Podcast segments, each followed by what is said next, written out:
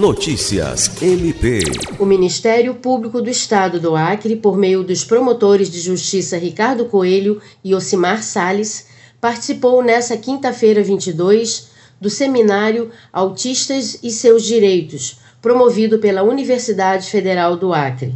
O seminário é uma ação do programa de extensão intitulado Autismos do lado de dentro do espectro, que tem como objetivo oportunizar conhecimento sobre o autismo, a fim de sensibilizar e informar a sociedade acerca do tema, por meio de eventos, palestras e minicursos.